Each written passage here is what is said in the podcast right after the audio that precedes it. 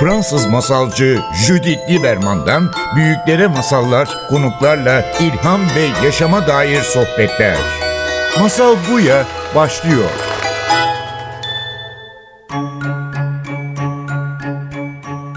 Masal Buya'ya hoş geldiniz. Bugün stüdyoda Suzi Amado ile beraberiz. Suzi hoş geldin. Hoş bulduk. Suzi bir terapistsin ve yeni bir kitabın var. Evet, Ruhuna Pansuman. Ruhuna Pansuman harika bir kitap. Ve bugün seninle biraz değişik bir şey yapmak isterim. Önce seninle bir masal dinleyelim. Sana bir masal anlatacağız Gözde ile beraber.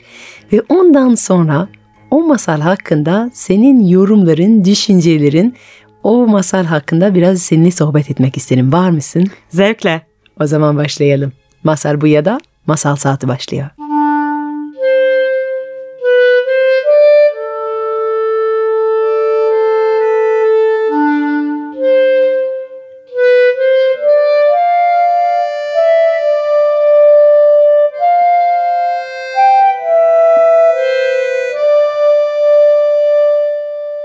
Kral bahçesini çok severdi. Bilinen her topraktan getirdiği çiçekler vardı ve yüzlerce bahçıvan bu çiçeklere ilgiyle bakardı. Bahçe, kralın her gün ziyaret edip keşfetmekten, mevsimlerle birlikte tekrar tekrar keşfetmekten hiç yorulmadığı sonsuz değişken renklerin senfonisiydi. Bu bahçede kralın hepsinden daha çok değer verdiği bir gül fidanı vardı. Kimse bu gösterişsiz küçük fidanın bahçedeki en değerli hazine olduğunu tahmin edemezdi. Ama öyleydi. Ana Hakan adındaki bu gül fidanın çiçek açtığı bahçenin efendisine ölümsüzlük getirdiğini söylenirdi.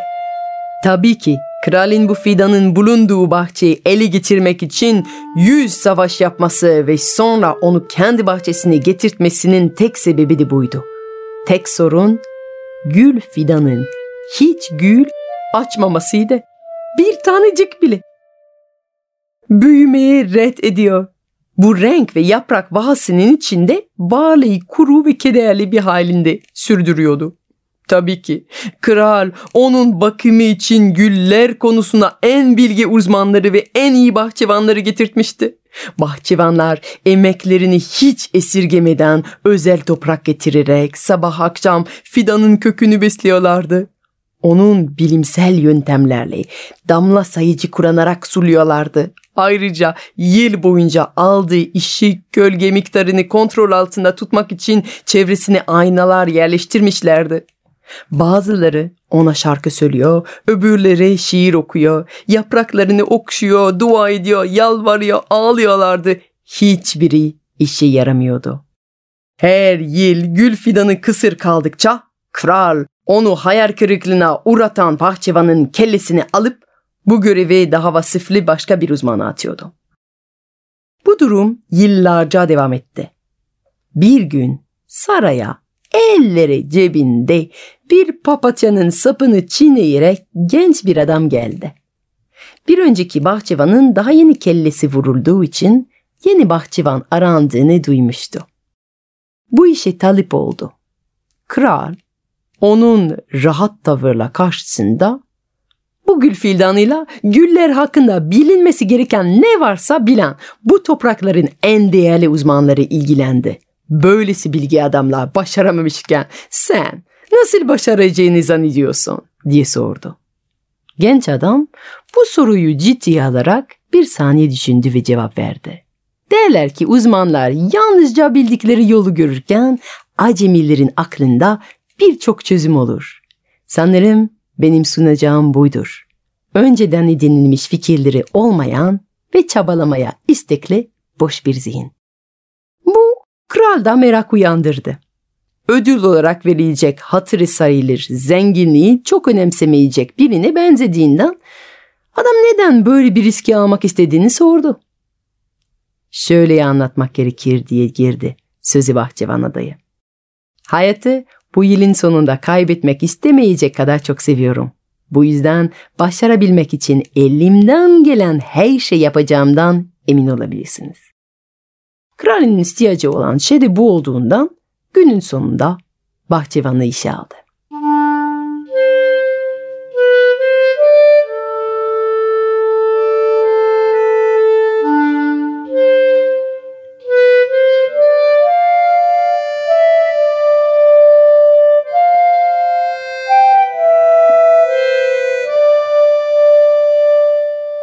Bu son gelen adam herkesi şaşırtıyordu. Fidan'ın yanında öyle öylece yatıp günlerini geçiriyor.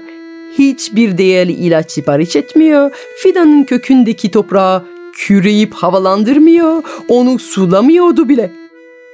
Gece gündüz sadece orada durup bakıyordu. Günler, haftalar, aylar geçti. Kral onu çağırıp Fidan'la ne yaptığını, neden çiçek açması için uğraşmadığını sordu.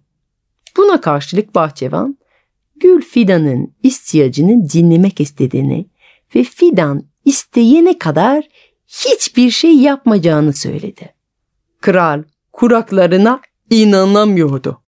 Ancak merakından onun işine devam etmesine izin verdi.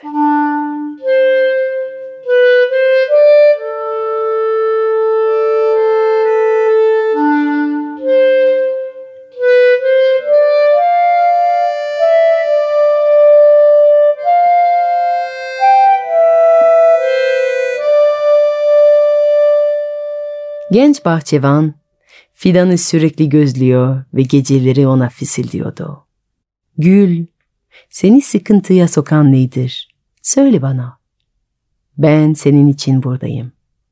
Sana nasıl yardım edebileceğimi söyle. Sonra bir gece bahçıvan fidan kökünün dibinde uyurken toprağın en derinlerinden bir şeyin hareket ettiğini duydu. O hareket ederken gül fidanın acı çektiğini hissetti. O an tam orayı hareket hissettiği yeri kazıyıp uzun, ince, siyah bir ilan buldu. Onu dışarıya çekip küreyle ezdi, gül fidanından yumuşak bir iç çekiş geldiğini hissetti. Toprağı örtüp fidanın yanında yine uykuya daldı. Sabah uyandığında beyaz, zarif bir çiçek en yüksekteki dalı süslüyordu. Fidan nihayet çiçek açmıştı. Bu mucizeden haberdar edilince kral o saat bahçeye geldi. Gülü görünce ağladı, bir çocuk gibi kahkahalar attı, fidanın etrafında dans etti, bahçıvana sarıldı, onu altınlarla boğdu ve hayat boyunca saray bahçıvanı ilan etti. Bahçıvan usulca krala teşekkür etti. Ve o günden sonra bahçenin ortasında bütün bitkilerin ihtiyacını dinleyebileceğin bir yerde yerleşti. Tabii ki kıymetli fidana özel bir ilgi göstermeye devam ediyordu. Yıllar geçti. Kral yaşlandı ve bir gün basit bir soğuk algınlığı onu ölüm döşeğinde düşürdü. Bahçıvanı yanında çağırıp dedi ki, Sevgili dostum, onca çaban boşunaymış. Efsane bir yalanmış. Gül bahçenin efendisine ölümsüzlük getirmedi. Kralın ellerini tutan bahçıvan fısıldadı. Siz hiçbir zaman bu bahçenin efendisi olmadınız.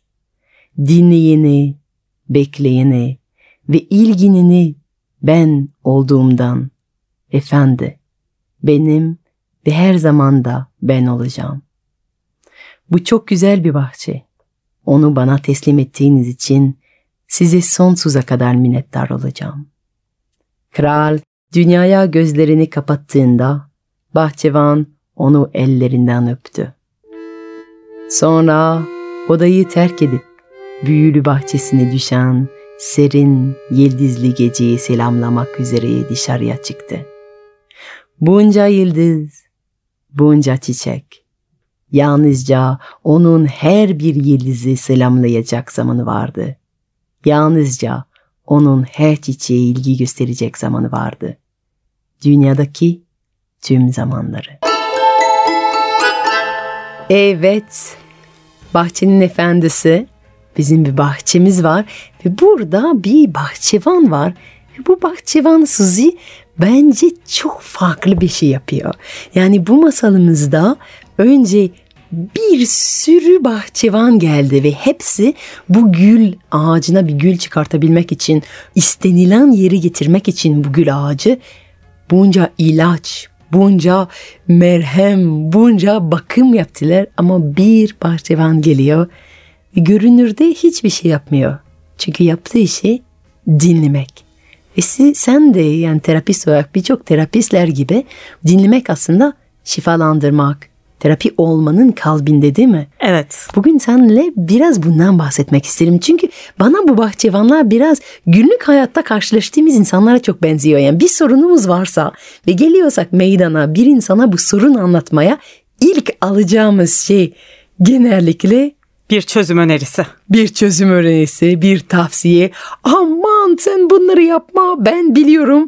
Ya da e, sorun ne olursa olsun yani bir kavga olsun, e, kilo kaybetmek istiyorum, bir alerjim oldum, hastalandım. Bunun hemen bizim alıştığımız yol şeydir. Ha sen bunu dene, bu ilacı al, sen bunu söyle, sen üstünde bunu giy, sen bunu ye, bunu yeme. Ama başka bir şey önermeye geldin. Nedir? Empati. Empati. Empati aslında bu dönemdeki devrimi en büyük ve en güçlü kelime bence. Empati, empati alanını açmak nedir? Empati alanı açmak bence bir kişiye kendisi olması için alan açmak. Bence aslında bahçıvanın yaptığı şey de o. Gül'e kendisi olması için alan açıyor ve Gül'ü hani dinliyor. Bir ses geldiğinde bir şeye ihtiyacı olduğunda onu yapıyor ama ötesini yapmıyor. Evet bu cümleyi söylüyor diyor ki ben bekliyorum Gül benden bir şey istesin ve ne kadar çok aslında insan insanlar bizden bir şey istemediği halde onlara bir sürü şeyler vermeye hazırız. Evet. Çünkü bir şekilde ben daha iyi biliyorum demeye ihtiyacımız var galiba. Empati için benim en sevdiğim tanım şu. Birinin karanlığında onunla beraber oturmak ve bunun kendi karanlığın olmadığını bilmek ve karanlıktan korkmamak. Yani ben bu hayatta sen olmak ne demek onu anlamak istiyorum. Merak. Evet, vermek istediğimiz mesaj bu. Ben bu hayatta sen olmak ne demek anlamak istiyorum. Ama senin bu tanımın içinde aslında empati neden zor olduğunu var. Karanlıktan bahsediyor. Yani bir insan aslında bir sorunla bizi geldiği zaman aslında karanlığıyla beraber geliyor. Evet. Korku, başarısızlık ve biz aslında onun karanlığı gördüğü zaman kendi karanlığımız dışa doğru fıçkıracağından korktuğumuz için aslında hemen bastırmak istiyoruz. Aman aman bu bir sorun değil. E, yeter ki her sabah limon suyu iç ve geçer. Yani Evet. senin karanlığın ortaya çıkartma yoksa ben de karanlıkta bulunurum. Evet. Korkuyoruz değil mi? Karanlıktan korkuyoruz. Sanki zannediyoruz ki kötü bir şey hissetmek yani kötüden kastım çok üzülmek çok kötü bir şey. Çok kızmak çok kötü bir şey. Ya da çaresiz olmak bir anda çok kötü bir şey zannediyoruz. Başarısız Halb- hissetmek, Evet. Başarı- tereddütlü olmak, ne yapacağımızı bilmemek ve sürekli bastırıyoruz değil mi? Çocuklar diyorlar ki acıyor. Acımıyor, acımıyor. Üzüldüm. Üzülmedin, üzülmedin. Yani yaptığımız çoğu şeyler aslında ya çözüm önermek ya bastırmak. Aynen öyle ve çok ilginç bir şekilde ikisi de bünyede şunu yapıyor. Mesela ben derdimi anlatıyorum ve birisi gelip diyor ki iyi de işte bunu bunu yapabilirsin diyor. Ya da ama bu ciddi bir sorun değil diyor. Kafana takma diyor. O zaman benim içimdeki dert de büyüyor yani ama ben buradayım diyor. Halbuki birisi gelip ben seni anlamak istiyorum dediğinde benim deneyimim dönüşecek. Çünkü aslında her duygunun süresi 30 saniye. Yani ben hangi duyguyu yaşarsam yaşayayım o duygu sonsuza dek devam etmeyecek. Çok mutlu olduğum an geçtiği gibi çok üzgün olduğum an da geçecek. Sadece onun içinde birazcık kalabilmeyi, tolere etmeyi öğrenmek gerekiyor. Yani aslında sanki geçecek zaten ama geçtiği zaman bizden tamamen mi geçecek ya da içimizde bastırarak mı kalacak? Ve o yüzden geçti geçti demek yerinde izin ver. Anlatan kişi bir kerecik tam anlasın, tam duyulsun, tam anlaşılsın ve belki o zaman bu duygu dönüşerek gidecek aslında aynı kalmaz. Aynen öyle. Her durum, her duygu dönüşüyor ve vermek istediğimiz mesaj aslında yani birine empati gösterdiğimizde vermek istediğimiz mesaj seni görüyorum. Şu an sen olmak ne demek anlamak istiyorum ve bu zor deneyimde yalnız olman gerekmiyor. Ben senin yanında olmak istiyorum. Ama ben sana ne yaptığını söylemek istemiyorum. ne yapman gerektiğini söylemek istemiyorum. Ben sadece senin yanında olmak istiyorum. Bu koza kelebek hikayesini biliyor musun? Anlat. İpek böceği önce tırtıl oluyor. Tırtıl büyüyor, bir koza örüyor ve ondan sonra o kozayı kırıp uçacak ve dışarıda izleyen kişi yani o kazanın içinde kelebeğin sesleri geliyor. Acı çekiyor. Yani vuruyor, yapamıyor, olmuyor diyor. Acı Koza yırtmaya çekiyor. çalışıyor. Koza Evet. yırtmaya çalışıyor. Ve dışarıdaki insan eğer o kozayı kırarsa zannediyor ki kelebeğe yardımcı olacak. Ve bu yapılıyor. Kırıyorlar kozayı. Kelebek uçamıyor. Evet. Çünkü kelebeğin uçmak için kanat kası yapması gerekiyor. O kanat kasını yapabilmesi için de o kozayı zorlaması gerekiyor, vurması gerekiyor ve o acıyı çekmesi gerekiyor. Mücadeleden gelir güç aslında. Dışarıdaki insanın aslında yapabileceği şey seni duyuyorum. Devam et. Haydi yaparsın. Evet çok zor. Yaparsın. Çok zor. Evet. Bir şey çok önemli. yani. Ve ben buradayım. Senin yanındayım aslında. Evet. Yanındayım ve çok zorlandığını görüyorum. Çok zorlandığını duyuyorum. Mücadele ettiğini görüyorum. Evet. Güçleneceğini güveniyorum. Evet. Evet. Peki bunu yapmak isteyen bir insana var mı verebileceğin bir takım egzersizler? Çünkü kolay değil. Bir insan bize doğru geliyor. Acı içinde, kafası karıştı, ne yapacağını bilmiyor. Belki bu insan da sanki bizden de bir tavsiye istiyor. Versek herkes rahat edecek sanki. Ama bunun yerinde diyelim oturmaya karar verdim ve sadece bu kişiye odaklı, tam ve eksiksiz dinleme gücümü vermeyi, armağan etmeyi karar verdim. Nasıl yapabilirim? Birkaç şey var. Benim kendim de çok uyguladığım teknikler bunlar aslında. Bir tanesi soru sormak. Yani bu nasıl bir deneyim? Biraz daha anlatır mısın demek. Ben seni anlamak istiyorum. Tam olarak ne yaşadığını anlamak istiyorum demek. Merak aslında. Bu merakı hissetmemiz gerekiyor. Evet. Meraklı bir yaklaşım ama içten bir merak. Hani böyle e bir dakika daha bir detayını anlat gibi değil de. Evet, sorguya çıkarmak değil kesinlikle. Yani saat kaçtaydı, kaç dakika sürdü, ne kadar para verdin değil. Evet. Sorguya çekmektense gerçekten o kişinin duyguyu merak ederek aslında. Deneyim nasıldı senin için? Neler keşfettin? Bir bu var. Bir tane benim kendi çok sevdiğim bir hikayem var. Benim kronik ağrım var. Yani vücudumun birçok kısmı sık sık ağrıyor. Ve Amerika'da terapiye giderken işte anlatıyordum. Oram ağrıyor, buram ağrıyor, sırtım ağrıyor falan. Terapistim bir gün durdu. Bir dakika dedi. Gel dedi bir röntgen çekelim dedi.